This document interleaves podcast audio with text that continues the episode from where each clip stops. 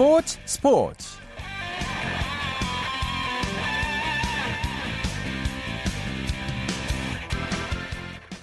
여러분 안녕하십니까? 일요일에 스, 아 토요일의 스포츠 스포츠 아나운서 오승원입니다. 빙속여제 이상화 선수가 안방에서 치러진 빙상 월드컵 500m에서 금메달을 목에 걸었습니다. 어제는 일본 선수에게 져서 아쉽게 은메달에 머물렀는데요. 외려 그 은메달이 보약이 돼서 부담을 털고 경기에 임할 수 있었다고 합니다. 오늘 금메달이 이상화 선수가 월드컵에서 목에 건 30번째 금메달인데요. 자신과의 싸움에서 이긴 이상화 선수 정말 대단합니다. 자, 토요일에 함께하는 스포츠 스포츠 먼저 농구 소식 알아봅니다. 점프볼의 손대범 기자와 함께합니다. 안녕하세요. 네, 안녕하세요. 손대범입니다. 네, 반갑습니다. 자, 모비스가 삼성을 상대로 또 연승을 이어갔어요. 네, 울산 동천체육관에서 열린 모비스와 삼성의 대결에서 아, 모비스가 78대 59로 승리했습니다. 네. 아, 지난 SK전에서 11연승이 중단됐던 모비스였는데요. 아, 오늘은 본연의 모습을 다시 되찾으면서 삼성을 7연패 늪으로 빠뜨렸습니다. 네. 또 삼성을 상대로 16연승을 달렸는데요. 마지막으로 삼성이 모비스를 이긴 것이 2012년 1월의 일이었습니다. 네. 이후 1048일 동안 모비스만 만나는 작아지는 삼성이네요. 1048일. 아, 이 정도면 천적인데. 삼성 왜 이렇게 모비스에 약한 걸까요? 네, 일단 우선 모비스 연패가 시작된 시점이 네. 삼성이 자랑하던 가드 왕국이 무너지는 시점이었습니다. 음. 아, 그 뒤로 전략이 약해지고 또 젊은 선수들이 들어오다 보니까 아, 모비스의 조직력만 만나면 상당히 어려운 경기를 치르고 있습니다. 네. 오늘도 삼성에서는 외국 선수 두 명을 제외하면은 이 국내 선수들의 득점이 상당히 부진했고요. 네. 반면에 모비스는 문태영 선수 없이도 함지훈 선수가 21득점을 기록하면서 활약했습니다. 함지훈 선수 오늘 활약이 아주 돋보였죠? 네, 그렇죠. 사실 문태영 선수가 지난 경기에 발목을 다쳐서 뛰질 못했는데 음. 오늘 그 자리를 함지훈 선수가 잘 메워줬습니다. 뭐 골밑 득점은 골밑 득점, 2대2 플레이면 2대2 플레이까지 뭐 다양한 방법을 통해서 삼성을 괴롭혔고요. 어, 삼성은 함지훈을 막기 위해서 상당히 매치업도 바꿔봤지만 오늘은 속, 속수무책이었습니다. 함지훈 네. 선수가 후반에만 16득점을 기록하면서 팀 승리를 견인했습니다. 유재학 감독이 저번 인터뷰에서 함지훈이 터져줘야 된다고 이렇게 얘기를 하는데 그걸 충분히 들었나 봅니다. 네, 잘 이해한 것 같습니다. 네네. 그리고 신인 선수들의 활약이 아주 돋보였는데 특히 2쿼터에 신인의 패기가 한몫했어요. 네, 뭐 이런 걸 두고 되는 집안은 뭘 해도 된다고 말하는 게 아닌가 싶은데요. 예. 아, 유지학 감독이 그간 신인들에게 좀 이렇다 할 기회를 많이 안 줬는데, 음. 오늘 문태영 선수의 공백을 계기로 김수찬과 배수용을 아, 동시에 기용하면서 효과를 봤습니다. 네. 아, 특히 김수찬 선수는 오늘 데뷔전이었는데요. 아, 배수용 선수와 2쿼터에만 9점을 올리면서 네. 아, 모비스의 리드를 도왔습니다. 어, 배수용 선수는 1라운드 10순위, 김수찬 선수는 2라운드 1순위 지명 선수였는데, 네. 아, 모비스 팬들 상당히 든든할 것 같습니다. 예. 그럼 궁금한 게 문태용 선수는 언제 돌아오나요? 네, 무야, 유, 유지학 감독이 경기 전에 밝힌 바로는 네. 약 열흘에서 2주 정도 쉴 거라고 바- 얘기했거든요. 네. 어, 다행히 이 기간 중에 모비스가 홈에서 경기가 상당히 많습니다. 음. 아, 그만큼 이동 거리가 짧고 또 상대도 이 원주 동부 정도를 제외하면 다 중하위권 팀들이기 때문에 네. 어, 상당히 좀 유리한 일정이라고 볼수 있겠습니다. 네. 자, 그리고 나란히 3연패를 기록 중이던 오리온스와 LG가 만났는데요. 누가 이겼나요? 네, 연패 중이던 두 팀이 창원에서 만났는데요. 네. 아, 오리온스가 LG를 91대 64로 대파하면서 3연패에서 탈출했습니다. 음. 반면에 LG는 4연패가 됐는데요. 네. 어, 지난 시즌 정규리그 1위, 1위 팀이었던 LG였지만 지금 오늘 패배로 공동 7위가 됐고요. 예. 사실 오늘 오리온스는 외곽도 잘 터졌고 또 외국 선수인 트로이 길레노터 선수가 26득점을 올리면서 LG의 골밑을 휘저었습니다. 예. 어, LG는 여전히 데이본 제퍼슨이 결장 중인 상황인데요. 그 공백을 좀처럼 메우지 못했습니다. 음, 그렇군요. 또 성재준 선수가 생애 최고 득점을 기록하면 오늘 깜짝 활약했죠. 네, 오리온스 2012년 드래프트 19순위, 그러니까 거의 드래프트 막바지에 지명됐던 선수였는데요. 네. 아, 오늘 데뷔 후 최고 득점인 20득점을 올리면서 팀을 이끌었습니다. 음. 오늘 뭐 초반부터 시원한 3점포를 터뜨리면서 이 초반 리드를 이끄는 그 도움을 줬고요. 예. 또 실도 두 개를 기록하면서 LG의 공격을 또 잘 차단하면서 아, 생애 최고의 날을 보냈습니다. 네. 또 신인 이승현 선수도 3점 슛으로 팀을 도왔고요. 네, 오늘 3점슛 5개 기록하면서 15득점을 기록했는데요. 예. 아, 사실상 분위기를 결정지었던 3쿼터에 큰 한 방을 터뜨리면서 팀을 도왔습니다. 네. 여자 프로농구 소식도 전해 주시죠. 네, 오늘 용인에서 우리은행과 삼성의 경기였습니다. 삼성이, 아, 우리은행이 네. 삼성을 70대 26으로 꺾고 개막 후 7연승을 달렸는데요. 음. 앞으로 2연승만 더 거둔다면은 우리은행이 지난 시즌에 달성했던 개막 후 최다 연승 기록을 또 자신의 타이 기록을 세우게 됩니다. 예. 오늘 경기에서 샤데 휴스턴 선수가 20득점, 24득점을 기록했고요. 이명희 선수와 박혜진 선수가 27득점을 합작하면서 팀 승리를 도왔습니다. 네. 프로농구 내일은 어떤 경기가 열리는지 관전 포인트까지 짚어주시죠. 네, 남자농구 3경기와 여자농구 1경기 열리는데요. 네. 일단 SK와 동부 간의 경기가 가장 관심을 끌고 있습니다. 두 팀이 현재 공동 2위에 올라 있는 팀들인데요. 네. 아, 두 팀 모두 상승세가 대단하기 때문에 맞대결 상당히 불꽃일 것 같고요. 네. 아, KT와 KCC의 경기, KCC가 현재 6연패 중입니다. 아, 상당히 하위권 탈출이 시급한 경기 상황이기 때문에 네. 과연 KT를 상대로 연패 탈출이 가능할지 지켜보시면 좋을 것 같고요. 네. 전자랜드와 KGC도 맞붙습니다. KGC 인상우선 최근 화제의 팀으로 올라섰는데요. 어, 2연승을 달리고 있고 또 두 팀이 나란히 공동 5위이기 때문에 아, 상당히 흥미, 흥미로울 것 같습니다. 또 여자 농구는 하나외환과 KDB 생명이 맞붙겠는데요. 네. KDB 생명이 아직까지 올 시즌 승리가 없습니다. 음. 과연 하나외환을 상대로 승리를 챙길 수 있을지 그것이 과적 관전 포인트입니다. 네. 오늘 소식 잘 들었습니다. 고맙습니다. 고맙습니다. 지금까지 프로농구 소식 월간 점프볼의 손대범 기자와 정리해드렸습니다. 네, 바로 이어서 겨울 스포츠의 꽃 프로 배구 소식 정리합니다. 마이데일리의 강상 기자 연결합니다. 안녕하세요. 네, 안녕하세요. 네, OK 저축은행 바람이 무서운데요. 그래서인가요? 뭐 요즘 프로 배구 인기가 아주 쭉쭉 올라가고 있다면서요? 예, 그렇습니다. 삼성화재와 현대캐피탈, 대한항공의 3강 구도가 깨지면서 흥미가 높아졌습니다. 네. 시청률도 고공행진 중인데요.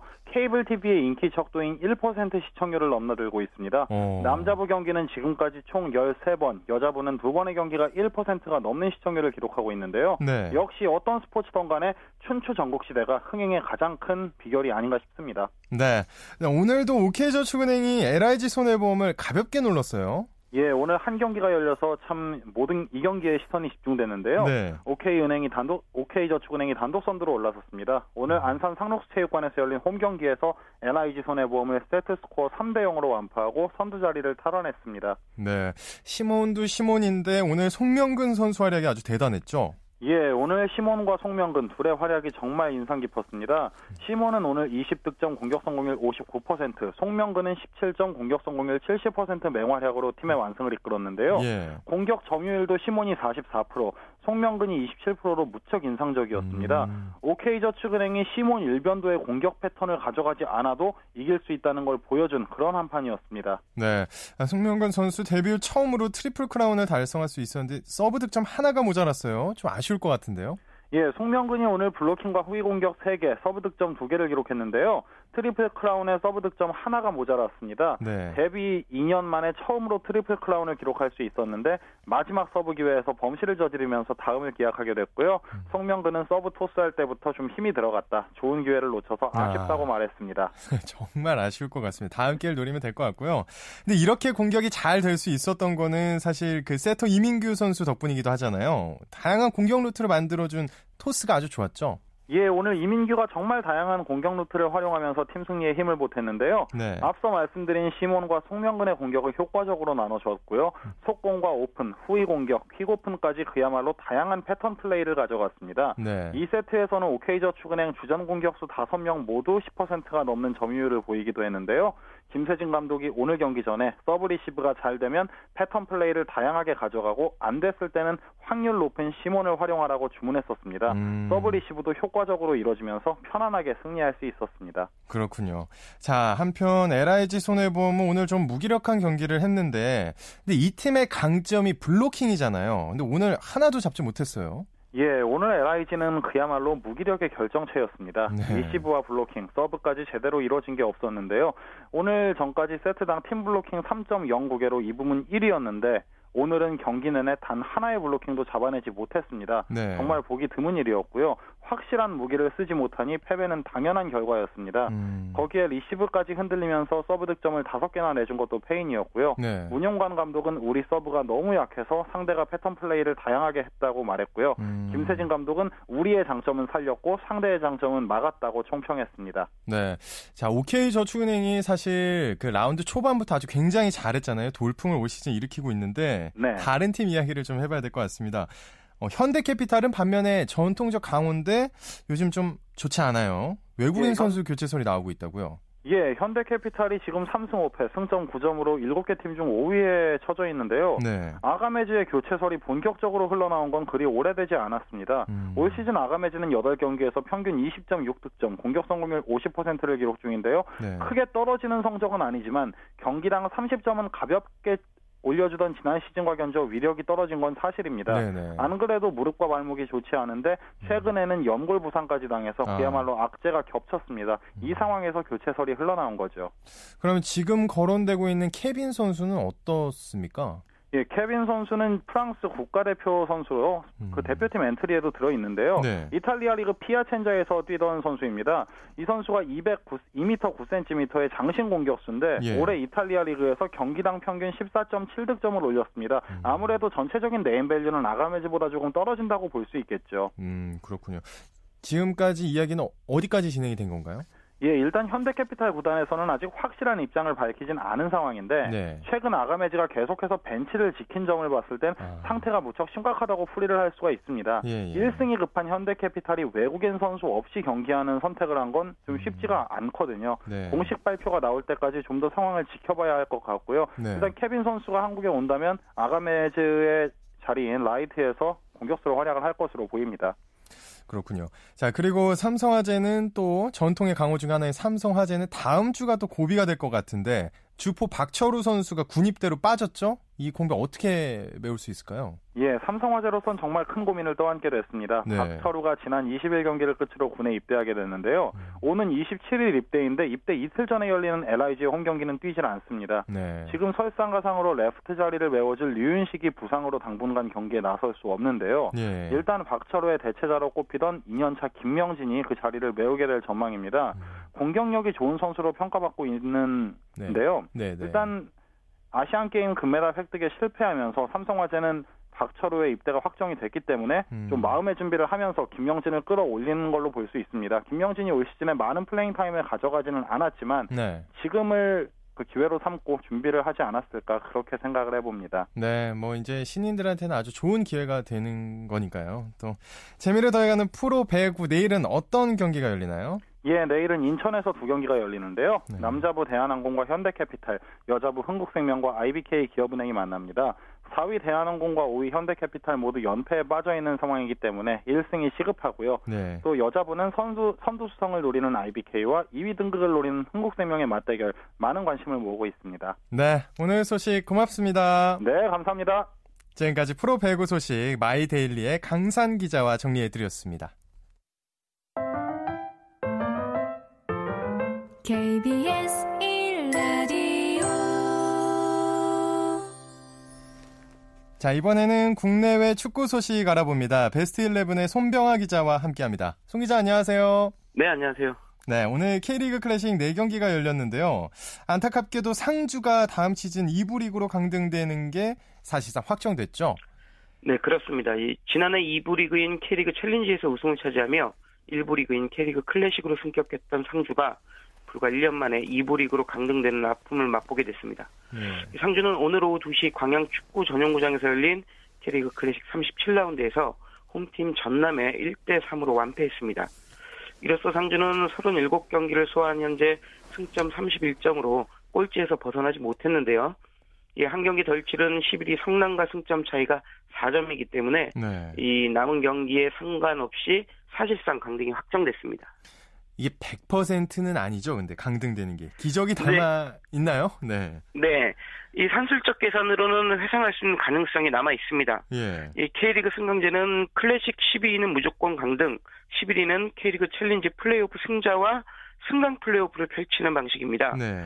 이 따라서 최대 11위까지 강등될 수 있는데요. 음. 이 상주는 최대 순위를 10위까지 끌어올릴 수는 있습니다. 예. 뭐 말 그대로 산술적 계산을 하면 그렇다는 얘기인데요. 네, 예. 이 상주가 기적을 일으키려면 시즌 최종전에서 5대 0 이상으로 대승하고 이 현재 11위인 성남이 남은 두 경기에서 모두 10골 이상을 허용하며 대패할 경우 상주가 11위로 올라서 승강 플레이오프를 치를 수도 있습니다. 네. 뭐 그러나 현실적으로 좀 불가능해 불가능해 보이고요. 예, 예. 이 상주와 성남의 골 득실차가 현재 16점이나 나기 때문에 음. 상주로서는 말 그대로 엄청난 기적이 일어나지 않는 한 최하위인 12위에서 벗어나지 못할 것으로 보입니다. 아, 좀 암울한데요. 자, 강등 위협에서 시달리고 있는 또 다른 한 팀 경남 경기도 오늘 있었죠. 네. 이 승강 플레이오프를 치러야 하는 11위로 떨어지지 않기 위해 사력을 다하고 있는 경남이 예. 오늘 양산 종합운동장에서 홈 경기를 치렀습니다. 이 상대는 부산이었는데요. 결과는 원정팀 부산의 1대0 승리였습니다. 음. 이로써 경남도 강등 위협에서 벗어나는데 실패해서 이 강등권 싸움은 시즌 최종전까지 끝나봐야 알게 됐습니다. 네. 경남 현재 승점 36점으로 10위를 달리고 있습니다.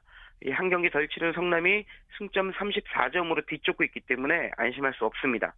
더군다나 두 팀 오는 11월 29일로 예정돼 있는 시즌 최종전에서 맞대결을 펼치는데요. 이 경기 승자가 승강 플레이오프를 치르지 않고 K리그 클래식 잔류를 확정할 수 있을 전망입니다. 그렇군요. 네, 수원에서는 올 시즌 우승팀 전북과 2위 수원이 자존심을 건 승부를 펼쳤습니다. 네. 이 오늘 오후 4시 수원 월드컵 경기장에서 열린 수원과 전북 대결은 이 양팀의 자존심을 건 예. 건곤 일척의 승부였습니다. 승자는 전북이었는데요. 예. 이 전북은 후반 3분 수원 정대세 선수에게 선제골을 내줬지만 후반 29분과 44분 이승영과 정혁 선수가 연속골을 성공시키면서 수원을 2대 1로 꺾었습니다. 음. 이로써 전북 정규리그 9연승을 달성했는데요. 이 9연승은 팀 창단 후 최대 연승이자 K리그 클래식과 이전 K리그를 통틀은 이 최대 연승 타이 기록이기도 합니다. 네.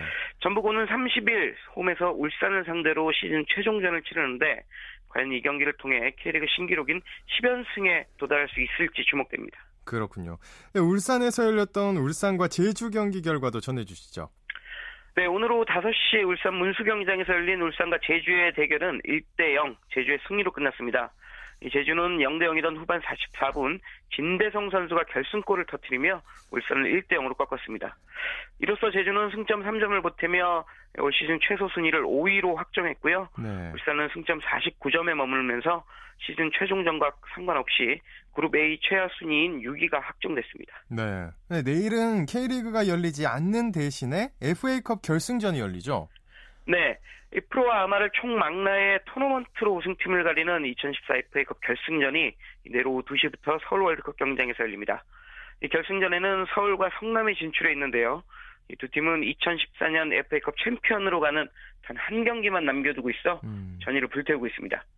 최용수 서울 감독은 오랜만에 FA컵 결승에 오른 만큼 꼭 우승하겠다 뭐 이런 출사표를 던졌고요. 네. 김학범 성남 감독은 성남 시민을 위해 뛰겠다. 이 선수들이 팬들의 성원에 보답해야 함을 잘 알고 있을 것이다라는 각오를 다졌습니다. 네, 내일 FA컵 관전 포인트는 어디를 잡을 수 있을까요? 네, 양팀 사령탑의 전술 싸움을 주목해서 보시면 좋을 것 같습니다. 음. 이 최영수 서울 감독은 대형 스트라이커 출신임에도 수비 조직력 등에서 세밀한 전술적 기질을 예. 잘 발휘하고 있고요. 네네. 뭐 김학범 성남 감독은 국내에서 몇 안 되는 학구파 감독으로 전술에 대해 대단히 해박한 지식을 갖고 있습니다.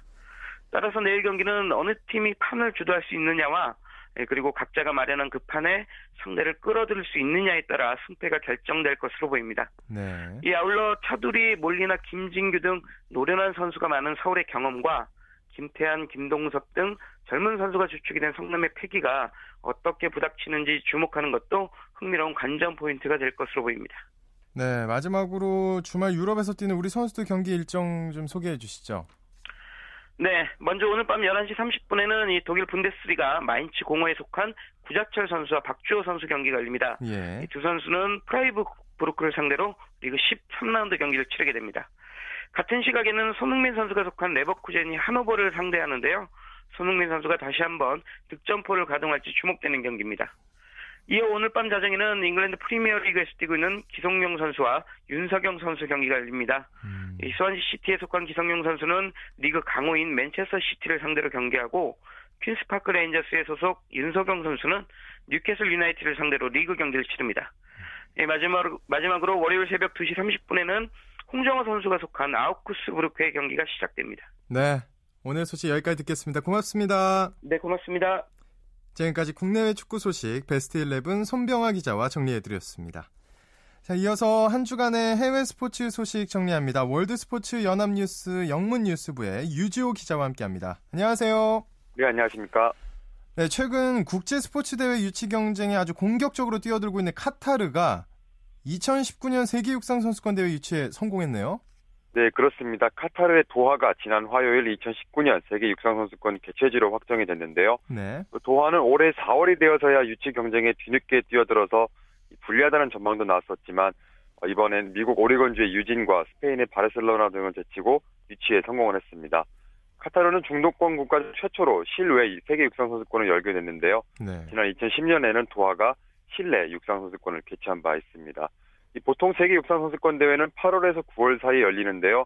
이 카타르 지역의 기후를 감안해서 2019년에는 10월 초에 열릴 것으로 보입니다. 그렇군요. 근데 카타르가 요즘 좀 말이 많잖아요. 그 월드컵 때문에라도. 그래서 수세에 몰리겠다 했다는데 어땠나요? 네, 그렇습니다. 월드컵 말씀하셨는데요. 네. 2022년 월드컵 개최지이기도 한데요. 카타르가 이 최근 피파의 조사에서 이 카타르가 월드컵 유치 과정 중 금품을 살포한 것으로 드러난 적이 있었죠. 또 음. 이달 들어서는 국제인권단체와 언론에서 카타르가 월드컵을 준비하면서 외국인 건설 노동자 인권을 착취한다는 비판도 아, 제기되고, 제기되기도 했습니다. 네. 하지만 카타르는 이런 악재를 딛고 또 새로운 역사를 만들었는데요. 한편 2024년 하계올림픽 유치에도 도전할 것으로 보입니다. 지금까지 올림픽 유치 도전에선 두 차례 실패를 경험한 적이 있습니다. 음. 예, 카타르의 문제이기도 하지만 피파의 문제가 더 큰 것 같기도 하네요. 네. 올해 포뮬러 원 그랑프리 최종 우승자는 시즌 마지막 경기에서 판가름 나게 됐다고요? 네, 그렇습니다. 영국의 루이스 해밀턴과 또 독일의 니코 로스베르크가 최종 우승을 놓고 마지막 승부를 겨루게 됐습니다. 이 두 선수 내일 아부다비에서 열리는 F1 아부다비 그랑프리에 참가하는데요. 예. 앞서 열린 18번의 경주에서 해밀턴이 334점, 로스베르크가 317점을 획득해 나란히 1, 2위에 올랐습니다. 네. 어, 시즌 마지막 레이스에선 랭킹 포인트가 두 배가 주어지는데요. 우승자가 50점, 2위가 36점, 3위가 30점을 따게 됩니다. 음. 아부다비 대회에서 로스베르크가 우승할 경우에는 해밀턴이 2위를 차지해야 시즌 챔피언 자리에 오를 수 있습니다. 그렇군요. 근데 이 두 선수가 같은 팀이라고요?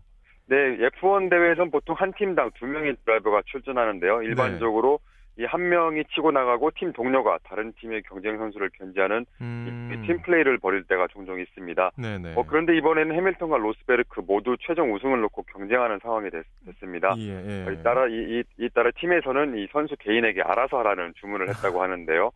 어쨌든 이런 치열한 접전이 사실 팬들에게는 반가운 소식입니다. 네. 최근 4년간 독일의 세바스찬 페텔이 시즌 중반에 종합 우승을 일찌감치 확정하는 바람에 아무래도 시즌 후반부에는 김이 빠지기도 했는데요. 네. 올해는 페텔이 우승 경쟁에서 일찍 멀어진 가운데 어린 적부터 친구로 지냈던 해밀턴과 로스베르크가 양강 체제를 구축했습니다. 음. 어, 그런데 이 경쟁 과정에서 두 선수 사이에 우정에 좀 금이 가기도 했는데요. 네. 어, 즉 8월 벨기에 대회 때는 두 선수가 충돌한 뒤에 해밀턴 선수가 기권하는 또 어, 사건도 있었습니다. 아, 그렇군요. 이 혹시 이러다가 둘이 경쟁하다가 3위가 갑자기 1등 되는 경우도 있지 않을까요? 네, 아무래도 그런 가능성도 또 배제할 수 없겠죠. 네, 잘 했으면 좋겠습니다. 2020년 하계올림픽을 여는 도쿄가 경기장 신설 계획 일부를 취소했다고요? 네, 지난 목요일 도쿄 신문 등 일본 언론 보도에 따르면 이 건설 비용의 증가가 예상됨에 따라 도쿄가 기존 경기장을 최대한 활용하기로 했습니다. 네. 이 마스주의 요이치 도쿄도 지사는 신설 예정인 올림픽 시설 10개 중 농구 경기장과 배드민턴 경기장 또 요트 경기장 3개의 건설을 취소했는데요. 네. 이 올림픽을 유치할 때 제한한 10개 경기장을 건설하는데 1,538억 엔을 지출할 것으로 처음에 견적이 나왔었는데요. 음, 이후에 건축자재 가격 상승 등의 영향으로 예정대로 공사하면 4,584억 엔이 들 것이라는 전망이 나왔습니다. 음. 어, 도쿄는 건설 계획 취소와 더불어서 여타 시설 규모를 축소하는 등의 방향으로 계획을 수정했는데요. 네. 이 변경된 계획에 따른 건설 비용은 약 2,576억 엔으로 추산되고 있습니다. 음. 이에 따라 배드민턴과 요트 경기는 기존 시설에서 열게 되고요. 또 농구는 도쿄 인근에 있는 사이타마시의 경기장에서 여는 방안이 검토되고 있습니다. 이 마스조의 어, 도쿄도 지사는 기존 시설을 최대한 활용하는 것이 중요하고 또 새로 시설을 지을 경우에는 올림픽 이후에 이들을 어떻게 활용할 수 있을지 검증해야 된다고 말했습니다. 네, 그렇군요. 자, 오늘 소식 고맙습니다. 네, 감사합니다. 지금까지 월드 스포츠 연합뉴스 영문뉴스부의 유지호 기자였습니다. 쳤다 하면 홈런이고 슛 골이고 각본 없는 한편의 드라마. 그것이 바로 그것이 바로 손에 잡힌 우승 트로피. 목에 걸린 그 배달 너와 내가 하나 되는. 그것이 바로 그것이 바로 그것이 바로 꿈꾸던 스포츠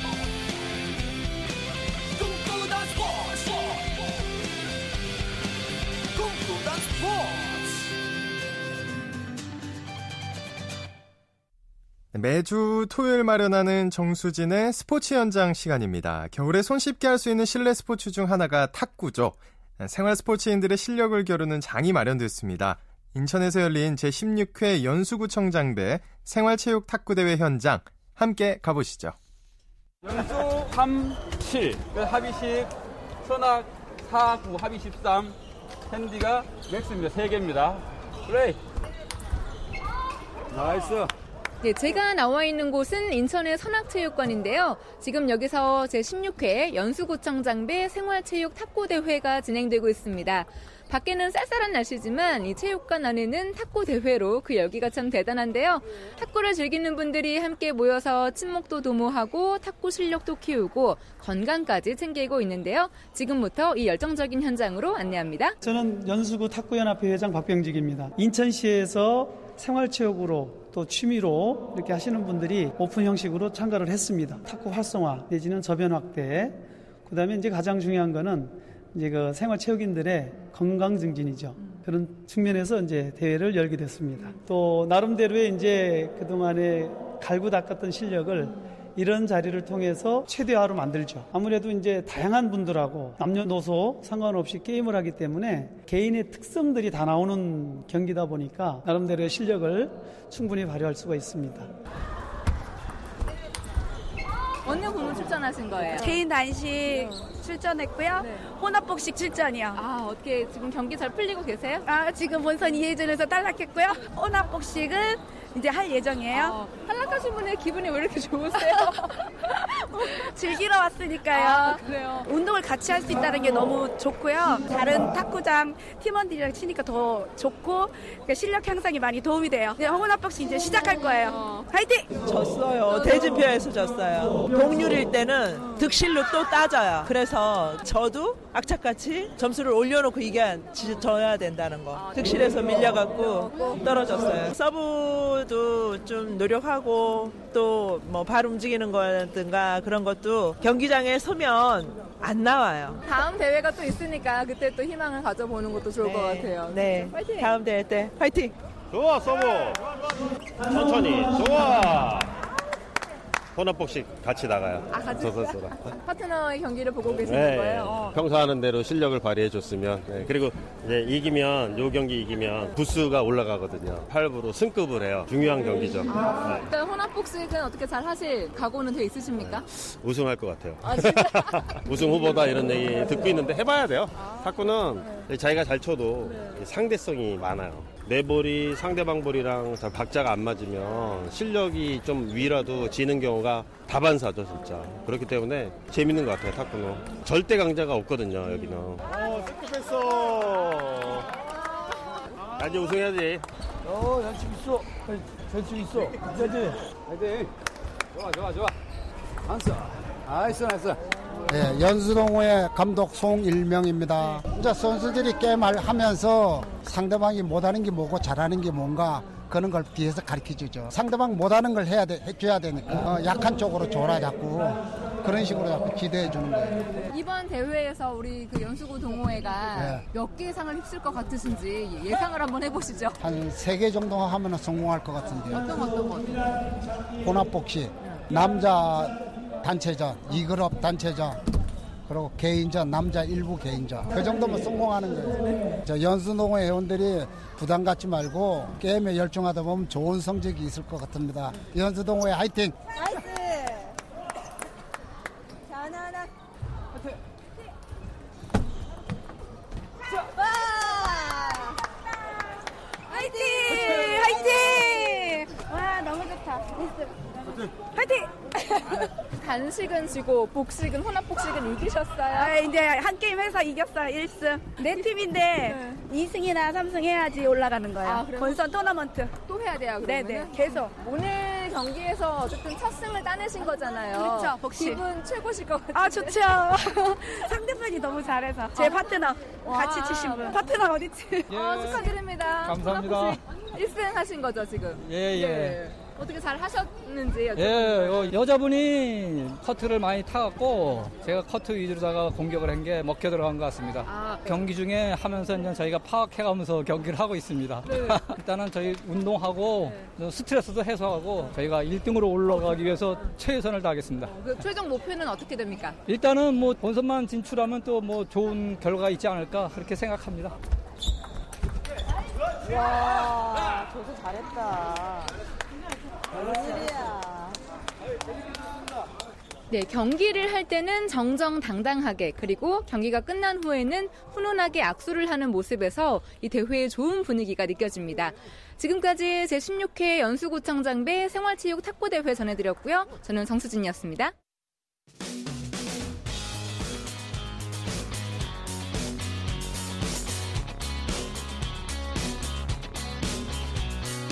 따뜻한 비판이 있습니다. 냉철한 분석이 있습니다. 스포츠 스포츠 네, 스포츠가 더 짜릿하고 재밌는 건 라이벌이 있기 때문이죠. 스포츠 세계의 라이벌을 집중 조명하는 시간, 스포츠 라이벌의 세계, 한겨레 신문 김동훈 기자와 함께합니다. 어서 오세요. 네, 안녕하세요. 오늘은 저번 주에 소개해 주셨던 그 라이벌들 계속 소개해 주시는 거죠? 예, 그렇습니다. 공교롭게도 오늘 여자 프로농구 우리은행과 삼성이 맞대결을 펼쳤죠. 네. 지난주에 이어서 어, 한국 여자 농구 역사상 최고 포인트 가드로 평가받고 있는 전주원 우리은행 코치 그리고 음. 현역 최고의 포인트 가드 삼성의 이미선 선수. 네. 그러니까 이 코치와 선수로서 오늘 맞대결을 펼친 거죠. 네, 예. 재밌네요. 그러면 그 라이벌일 때 두 선수의 플레이 스타일을 먼저 얘기해 주시죠. 예, 어시스트 면에서는 전주원 선수가 그리고 스틸 면에서는 이미선 선수가 더 탁월했는데요. 음. 네. 이 전주원 코치는 현역 시절에 넓은 시야 그리고 패싱 능력이 아주 정확했죠. 음. 거기다가 이제 드리블 능력도 굉장히 뛰어나서 상대 수비를 많이 흔들어 놓으면서 그야말로 한국 여자농구 최고의 포인트 가드로 활약을 했습니다. 네. 이미선 선수는 뭐 아직 현역인데요. 네. 어, 수비, 순발력 굉장히 좋은 선수고요. 음. 예측력이 뛰어나가지고 음. 이 스틸의 삼박자, 아, 수비력과 순발력, 예측력 그러면서 역사상 최고의 능- 능력을 보여주고 있습니다. 어, 통상 기록을 좀 비교해 볼까요? 어시스트 기록은 어떤가요? 여자 프로농구 기록이 정확히 집계된 게 2003년 여름 리그부터거든요. 네. 이때부터 전주원 코치는 사실 이제 이때 그 이미 이제 이 전성기였는데요. 예. 이 현역 시절에 이 이후에만도 10번이나 어시스트 여왕에 등극을 했습니다. 야, 대단하네요. 예, 그렇습니다. 갑작스런 임신 때문에 코트를 떠났던 시기만 빼면 정상적으로 시즌을 소화한 경우에는 예외 없이 어시스트 1위를 놓치지 않았습니다. 음. 이미선 선수는요, 이 선배 전주원의 그늘에 가려서 늘 2인자였는데, 음. 2007-2008 시즌부터 3년 연속 전주원 선수에 밀려서 어, 저- 어시스트, 어시스트 2위를 기록했고요. 네. 하지만 이제 전주원 선수의 그 은퇴 직전 시즌, 2010-2011 시즌부터 마침내 어시스트 1위에 올랐고, 음. 그리고 지난 시즌, 이번 시즌에도 역시 어시스트 1위 자리를 놓치지 않고 있습니다. 통산 어시스트 기록은 어떤가요? 이 두 선수 모두 통산 2,000 어시스트를 돌파를 했습니다. 예. 이 통산 2,000 어시스트를 돌파한 여자 프로농구 선수가 딱 3명이 있는데요. 네. 전주원, 이미선, 그리고 이 현재 신한은행 코치로 있는 김지윤 선수. 추억의 스타. 예, 네. 세 명입니다. 전주원 코치가 통산 2,164개. 그러니까 어. 어. 떻게 보면 옛날 그 농구 대잔치 시절은 뺀 거거든요. 음. 그러니까 프로에 들어서부터 음. 어, 기록인데도 2,164개나 되고요. 3년 전 은퇴했는데 이 경기당 평균 어시스트가 무려 6.56개. 6.5. 한 경기에서 6개, 7개 하기도 어려운데 그걸 예, 평균 다 했다는 거예요. 와. 이미선 선수가 올해 3월에 역사상 세 번째로 2,000 어시스트를 돌파했는데 이미선 선수는 경기당 평균 어시스트가 오늘 경기 빼고요. 네. 4.67개. 그러니까 예. 전주원 선수보다 한 두 개가 더 많죠. 전주원 선수가. 어, 사실 둘 다 아주 괴물 같은 기록인데 예. 전주원 선수 기록이 워낙 대단해서 그렇습니다. 네, 4.67개인 이미선 선수의 평균 어시스트 기록이 약간 밀리는 느낌이 예. 들지만 스틸은 특히 가로채기는 이미선 선수가 앞서 있죠. 그렇죠. 뭐 네. 스틸의 여왕 이런 별명까지도 붙어 있는데요. 네. 올해 2월 16일 날 마침내 여자 프로농구 최초의 통산 1000 스틸을 예. 이미선 선수가 돌파를 했습니다. 네. 이미선 선수가 이제 여자 프로농구 기록이 정확히 집계된 게 2003년 여름 리그부터라 그랬잖아요. 음. 그러니까 지금까지 15시즌을 했는데 네. 왜냐하면 이제 예전에는 여름 리그, 겨울 리그 한 시, 1년에 두 시즌이 있었거든요. 음. 그러니까 15시즌 가운데 절반이 넘는 8번이나 스틸 1위에 올랐어요. 그러니까 이미선 선수가 부상 때문에 한 3시즌 정도를 못 뛰었는데 네, 네. 거의 정상적으로 시즌을 소화 한 시즌에는 예외 없이 음. 어, 스틸 여왕에 오른 것이죠. 아, 정말 대단하네요. 근데 이 두 선수들이 더 대단하게 느껴지는 이유 중에 하나가 공교롭게도 이제 무릎 부상을 이겨내고 그렇습니다. 예, 최고의 자리에 왔다고요. 그러니까 전주원 코치가 2001년에 오른쪽 무릎 십자인대 수술을 했거든요. 예. 7개월이나 재활을 하고 복귀를 했는데 네네. 30대 중반 2007년에 이번엔 반대쪽 왼쪽 십자인대 수술을 아이고. 받았어요. 그러면서 이제 오뚜기처럼 일어났고요. 네. 뭐이 현역 시절에 보면 양쪽 무릎에 붕대를 칭칭 갖고 나왔는데요. 네 네. 이민선 선수는요 정말 어처구니 없는 부상을 당했었는데 2005년 여름 리그 때 오른쪽 무- 무릎 십자인대 수술을 끝- 음. 했- 그 받았는데 네네. 1년 동안이나 이제 재활의 고통을 이겨내고 음. 복귀를 했는데 네. 복귀 전에서 이번에는 반대쪽 무릎, 무릎 십자, 십자인대 수술이 끊어졌어요. 그러니까 이 밸런스가 안 맞다 보니까 아. 네네, 이제 그렇죠. 반대쪽에 하중이 많이 가다 보니까 네네. 이런 부상을 당한 거죠. 음. 그러니까 하지만 두 선수 모두 말씀하신 대로 정말 대단한 게 긴 재활의 고통을 이겨내고 다시 오뚜기처럼 코트에 섰다는 거죠. 저도 이 수술을 두 번을 해봐서 예. 이 고통을 좀 알고 있거든요. 그렇죠. 아 정말 대단해요. 특히 이 복귀 전에서 또 끊어졌으면 정말 그 상심이 엄청나거든요. 그렇죠. 죽고 싶죠 정말. 예. 정말 십자인대 환자들이 가장 무서워하는 얘기가 처음부터 다시 재활하실래요? 이 얘기 제일 무섭거든요. 그렇죠. 아, 정말 대단하네요, 정말. 두 선수는 이런 부상을 또 극복을 하고 예. 또 국가대표로서도 아주 엄청난 활약을 펼쳤잖아요. 그렇습니다. 이 한국 여자 농구가 2000년 시드니 올림픽 때 세계 4위에 올랐는데 네. 두 선수가 나란히 국가대표 그 당시에 그 어, 주역이고요. 예, 예. 전주원 선수는 그, 그 대회 때 시드니 올림픽 때 쿠바와의 경기 때 10득점, 10리바운드, 11개의 어시스트를 하면서 와. 이게 올림픽 농구, 소- 농구 역사상이요. 예. 남녀를 통틀어서 최초의 트리플 더블입니다. 와, 대단하네요. 엄청난 위업을 예. 달성한 거죠. 예. 이미선 선수는 올림픽에 세 번이나 출전을 했어요. 네. 어, 특히 이제 두 선수는 어, 아시안 게임에서 음. 중국을 넘어서서 금메달을 딴 주역이었는데 전종 선수는 94년 히로시마 아시안 게임 때 음. 그리고 이민선 선수는 바로 이 지난달 인천 아시안 게임 때 나란히 금메달을 땄죠. 정말 대단합니다. 근데 특히 이 두 선수가 사실 남성 팬들한테 인기가 많았잖아요. 네, 그렇죠. 시즌 아, 선수 생활 중에 결혼을 했어요, 근데. 남성 팬들이 얼마나 가슴이 아팠을까요? 그러니까 전종 코치가요. 네. 이른바 이제 누나 부대의 원조 이렇게 얘기하거든요. 네 네. 예전에 장충체육관에서 여자 농구 많이 할 때는 특히 남학생 팬들이 이 음. 버스에서 이 선수들이 내릴 때부터 정말 엄청난 음. 환호성을 지르고요. 네네. 어, 그런데 이제 전주원 코치, 코치가 결혼을 한 게 26살 때예요. 아, 그러니까 많이 했네요. 예, 네. 98년. 인기 절정에 있을 예. 때 어, 남편이 그 당시 이제 스포츠 마케팅에 종사했고 지금은 이제 대학에 강의를 하고 있는 네. 정영렬 씨인데 예. 저랑 좀 개인적으로 좀 친하거든요. 오늘도 통화를 했는데요. 네. 그 이분이 정영렬 씨가 임신했을 때 정말 많은 욕을 먹었다 그래요. 아. 2004년 남성 팬들. 예, 아테네 올림픽 앞두고 이 임신하는 바람에 이제 전주원 코치 선수가 올림픽에 나가질 못하니까 너 왜 그랬니 뭐 이렇게 축하는 못 받고 오히려 비난을 받았던 아. 개인적인 어떤 상심을 털어놓은 적이 있는데요. 네. 어쨌든 전주원 코치가 이렇게 빨리 결혼을 한 것은 빨리 운동, 운동을 그만두고 싶었다 그래요. 네. 하지만 10년 넘게 계속 운동을 했죠.